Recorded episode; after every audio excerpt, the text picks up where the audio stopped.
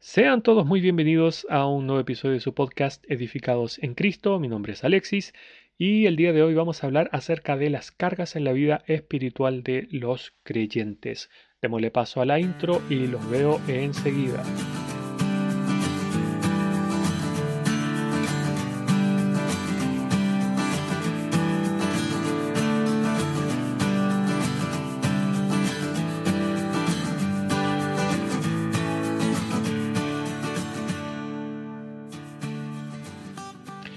Ok, tal como les decía al principio, en el día de hoy vamos a hablar acerca de las cargas en la vida espiritual de los creyentes.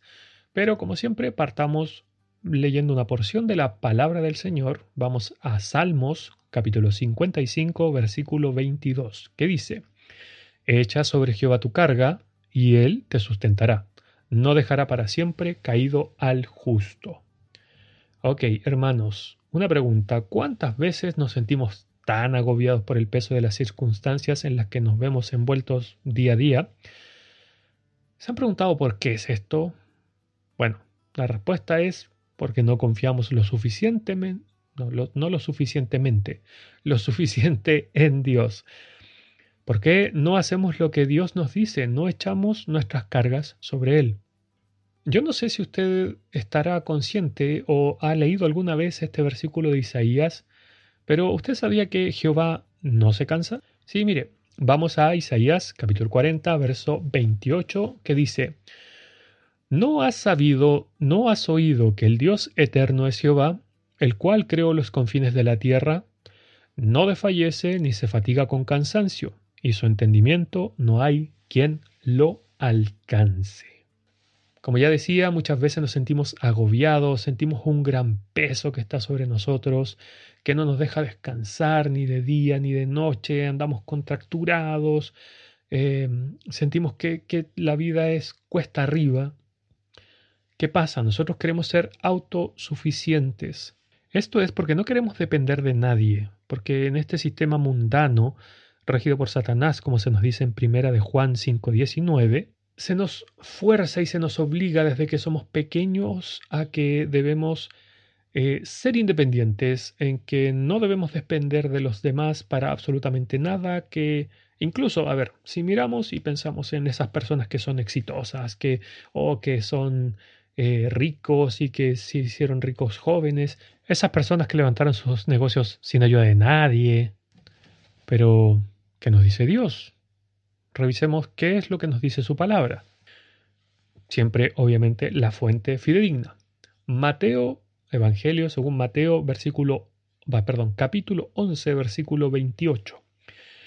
Venid a mí todos los que estáis trabajados y cargados, y yo os haré descansar. Yo no sé si ustedes lo saben, hermanos, hermanas, pero cuando uno ve uno de estos verbos venid, haced, id, orad, etcétera, etcétera, están en el tiempo verbal llamado imperativo. Y el imperativo, tal como su nombre lo dice, es un mandato. Esto es, no es un consejo de parte de Dios, esto es un mandato.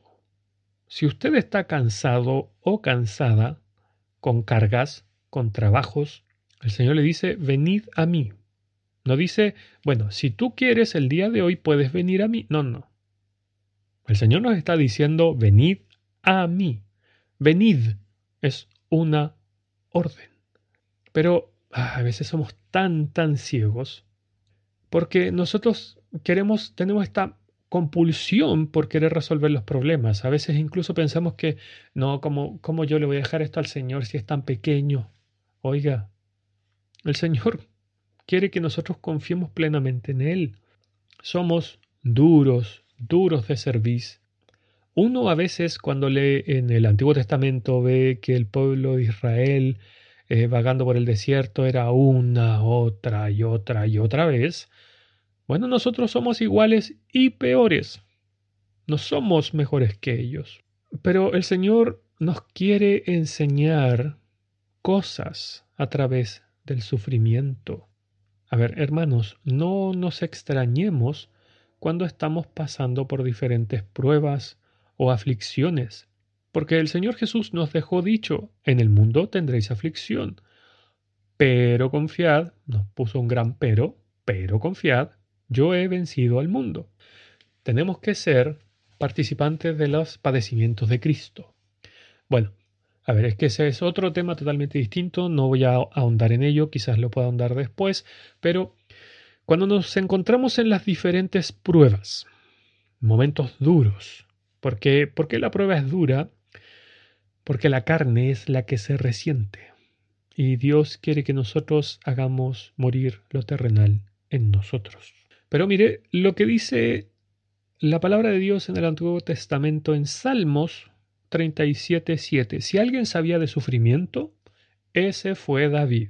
Es que pensemos, lo persiguió Saúl. Miren, si incluso cuando Saúl, o sea, cuando David le estaba prestando un servicio a Saúl, eh, tocándole el arpa para que este espíritu enviado por Dios eh, no, le, no le molestara más, resulta que él le tiraba la lanza para tratar de matarlo. Lo persiguió por todos lados. Luego, después el tema de Absalón, eh, cómo tuvo que salir del reino, etcétera, etcétera, etcétera. Como un escritor prolífico nos dejó en este salmo relegado lo que un poco lo que él vivió. Guarda silencio ante Jehová y espera en él. ¿Cuántas veces nos quejamos? ¿Cuántas veces decimos a Dios, pero Dios, ¿por qué? Pero Señor, ¿por qué usted está haciendo esto? Es que yo no puedo, es que es que yo no qué, bla bla bla. Guarda silencio ante Jehová y espera en él. Lo que usted está pasando no es casualidad. La casualidad no existe. Mire, acompáñeme a el libro de lamentaciones. Estamos en lamentaciones en el capítulo 3. Voy a leer tres versículos, 37, 38 y 39, que dicen, ¿quién será aquel que diga que sucedió algo que el Señor no mandó? De la boca del Altísimo no sale lo malo y lo bueno, porque se lamenta el hombre viviente Laméntese el hombre en su pecado. A ver, otra cosa muy diferente, o sea, una cosa es estar pasando por pruebas y otra muy diferente es que estemos siendo reprendidos por Dios debido a nuestro pecado. Todos nos conocemos y sabemos qué hemos hecho. Todos lo tenemos muy claro. Si hemos cometido pecado y estamos recibiendo la retribución o la paga o la cosecha por este pecado, no nos podemos quejar. claramente tenemos que guardar silencio. Pero si estamos en una prueba mandada por Dios, es que debemos entender lo siguiente. Dios Padre nos toma y nos moldea para que seamos igual que su Hijo Jesucristo. Hermanos, mire, nosotros somos igualitos, pero igualitos que Adán y Eva. ¿Por qué? Nosotros tratamos de solucionar los problemas que tenemos enfrente de nosotros por nuestras propias o, o tratando de usar nuestras propias habilidades o nuestra propia fuerza. Pero ¿qué pasó con nuestros padres de antaño? Mire, vamos al Génesis capítulo 3, verso 7, donde dice, entonces fueron abiertos los ojos de ambos y conocieron que estaban desnudos. Y aquí viene lo importante. Entonces cosieron hojas de higuera y se hicieron delantales. Oh, de pronto estoy desnudo y oh, cubrámonos. Hagamos las cosas por nosotros mismos. Busquemos esta solución. Pero ¿qué pasaba? ¿Qué pasa cuando uno corta una hoja, cuando corta una rama de un árbol o saca una flor de, un, de una plantita y la pone en un florero? Por más que tenga agua, ¿qué pasa? Se seca, se termina secando. Todo lo que nosotros hacemos no sirve. En el caso de Adán y Eva sabemos cómo termina, sabemos que Dios mismo tuvo que sacrificar unos animalitos para hacerle unos vestidos de pieles. Bueno, ese es otra historia muy diferente, no vamos a entrar en detalle porque esas son figuras de Cristo, pero precisamente nosotros heredamos esto. Del primer día, día uno, pecaron día uno y ¿qué hicieron? Trataron de solucionar ellos el problema. ¿En serio? ¿No somos nosotros iguales? O sea, siempre buscamos enmendar nuestros errores, pero queriendo ser autosuficientes, como si Dios necesitara nuestra ayuda. Mire, el Señor Jesús en un momento tomó un niño pequeño, lo puso en medio de sus discípulos y les dijo, De cierto, de cierto os digo, que si no os volvéis y os hacéis como niños, no entraréis en el reino de los cielos. Lo que acabo de leer es de Mateo, capítulo 18, versículos 2 y 3. La palabra en el original griego que usó, el autor, en este caso Mateo, eh, fue paidion, que significa un infante o un niño muy pequeño. O sea, estaríamos hablando como un niñito de dos, tres añitos. Entonces, ya, si tenemos este niño y Dios dice que hay que hacerse como este niño, pensemos en ese niño pequeño, dos o tres años, ¿qué puede hacer por sí mismo? No mucho, ¿cierto?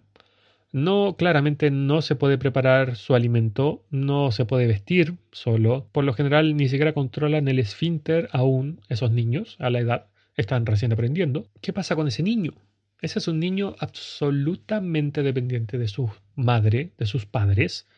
Ese niño no puede vivir la vida si no tiene un adulto que lo cuide. Y eso, así quiere Dios que seamos nosotros. Que no podamos hacer absolutamente nada sin que Dios nos ayude. Eso es lo que Dios nos mandó. Porque estos dos verbos del versículo que se leyó es volvéis y os hacéis. Bueno, le digo que esos también son conjugaciones imperativas del verbo volver y del verbo hacer. Si nosotros tomamos al Señor Jesús como nuestro ejemplo perfecto, si usted me está diciendo, no, pero como yo voy a actuar así, como, ¿cómo no voy a hacer algo yo? A ver, vamos a la fuente. Miremos a nuestro ejemplo perfecto que es el Señor Jesús. Dice su palabra. Respondiendo entonces Jesús les dijo, De cierto, de cierto os digo, no puede el Hijo hacer nada por sí mismo. Ojo, no puede hacer, perdón, no puede el Hijo hacer nada por sí mismo, sino lo que ve hacer al Padre, porque todo lo que el Padre hace, también lo hace el Hijo igualmente.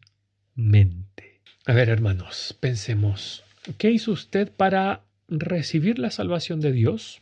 ¿Había algo que usted podía hacer o que yo podía hacer?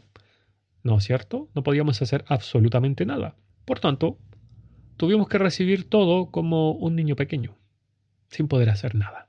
Nosotros, a medida que nos vamos desarrollando como personas, vamos tomando modelos, o sea, imitamos a nuestros padres. Imitamos, eh, por ejemplo, si somos hombres, eh, comenzamos a imitar al papá como camina, eh, tratamos de meternos al baño con él cuando se afeita. Bueno, el Señor Jesús actuó de esa forma. Ya lo leímos. No puede el Hijo hacer nada por sí mismo, sino que imitaba a quién? A su Padre. Y nuestros padres, Adán y Eva, ¿qué es lo que hicieron? Trataron de solucionar el problema por sí mismos. ¿Pero fue suficiente? Absolutamente no. Entonces, hermanos, si usted quiere solucionar la prueba en la que está, déjeme decirle, por favor no lo haga, porque lo va a arruinar, porque Dios no necesita su ayuda. A Dios no le falta la sabiduría ni se está equivocando con lo que está haciendo. Hermanos, a ver, es que, ¿cuál es la actitud correcta frente a las dificultades que vivimos o que podemos vernos enfrentados? Yo sé que es difícil, es muy difícil estar durante la prueba y estar tranquilos y estar y guardar silencio pero escuche lo que nos dice la palabra de Dios. La carta de Santiago, en el primer capítulo, dice entre los versos 2 y 5, Hermanos míos, tened por sumo gozo cuando os halléis en diversas pruebas, sabiendo que la prueba de vuestra fe produce paciencia, mas tenga la paciencia su obra completa, para que seáis perfectos y cabales, sin que os falte cosa alguna. Y si alguno de vosotros tiene falta de sabiduría, pídala a Dios, el cual da a todos abundantemente y sin reproche, y le será dada. O sea, básicamente nos está diciendo aquí Santiago, si yo no estoy con la actitud correcta frente a una prueba, claramente me falta sabiduría. ¿Cuál es la buena noticia? Que dice que se la pidamos a Dios, la va a dar abundantemente y sin reproche, o sea, sin decirnos, ¿y por qué otra vez vienes a pedirme sabiduría? No, no, Dios jamás nos va a decir eso. Dios, a ver, no nos da la sabiduría para entender por qué. Nos da la sabiduría para afrontarla. Dios no nos prometió, no existe un versículo que dice, he aquí cuando encontréis en diversas pruebas, yo os diré el por qué. No, no existe ese versículo. Dios no nos debe explicaciones. A ver, hermanos, nosotros tenemos que realmente conocer nuestra posición. Uno de mis versículos favoritos en la palabra de Dios es lo que los apóstoles hicieron, una de las preguntas que le hicieron al Señor Jesús antes de que Él ascendiera a los cielos. Me encanta la respuesta del Señor. Voy a leer toda la porción. Esto es Hechos capítulo 1, parto en el verso 6. Dice, Entonces los que se habían reunido le preguntaron diciendo, Señor, ¿restaurarás el reino a Israel en este tiempo? Y les dijo, esta es la parte que me encanta. no os toca a vosotros saber los tiempos y las sazones que el Padre puso en su sola potestad. Me encanta ese versículo. ¿Por qué? Porque me hace entender a mí cuál es mi posición delante de Dios. Dios no me debe explicaciones. El Dios Todopoderoso no nos debe ni la más mínima de las explicaciones de lo que Él está haciendo. ¿Acaso somos iguales a Él para pedirle explicaciones? Esa es la pregunta. Bueno, tal como decía, Dios no nos promete una respuesta del por qué. Dios lo que nos promete es que si nos falta sabiduría, Él nos la va a proveer. Además, nos promete que va a estar todos los días con nosotros hasta el fin de los tiempos. Y el primer versículo que leímos, que decía, echad sobre Jehová tu carga, y Él te sustentará. Ok, tú estás cansado, no puedes, déjale la carga, entrégasela, y Él te va a dar el descanso, el reposo, y Él te va a sustentar. Eso es lo que Dios quiere que nosotros entendamos. Hermanos, entendamos que, como dice su palabra en Mateo 10:30, aún nuestros cabellos están contados, y ninguno de ellos se cae sin que el Padre lo sepa. Hermanos, las cargas que estamos viviendo, las pruebas por las que estamos pasando, perdón, dije las cargas que estamos viviendo, no, las cargas que estamos llevando no fueron impuestas por Dios, porque Dios lo quiso así, nos lo está dando para nuestro crecimiento, tenemos que estar gozosos, no tenemos por qué llevarlas, tenemos que ir al Señor Jesús y entregarle la carga, y eso es lo que nos cuesta, porque nuestra naturaleza humana, pecadora, heredada de Adán, ¿cuál es? Yo puedo solucionar el problema en el que yo me metí. Pero el Señor nos dice, no, tú no lo tienes que solucionar. Déjame a mí. Quédate en silencio y espera. Yo lo voy a solucionar. Bueno, hermanos, espero en el Señor que este mensaje les haya servido, que haya sido de edificación para su vida. Y si están pasando por dificultades, por pruebas, bueno, pídanle al Señor la sabiduría necesaria para poder afrontarla. Bueno, hermanos, hasta aquí el capítulo del día de hoy. Si usted gusta oírlo nuevamente, lo puede hacer desde la página web www.edificadosencristo.com. Lo puede escuchar en Spotify con el mismo nombre, Edificados en Cristo. Asimismo en iTunes, en Facebook, Edificados en Cristo también. Mi nombre es Alexis y ha sido todo un placer para mí estar con ustedes en el día de hoy. El Señor les bendiga ricamente en este día.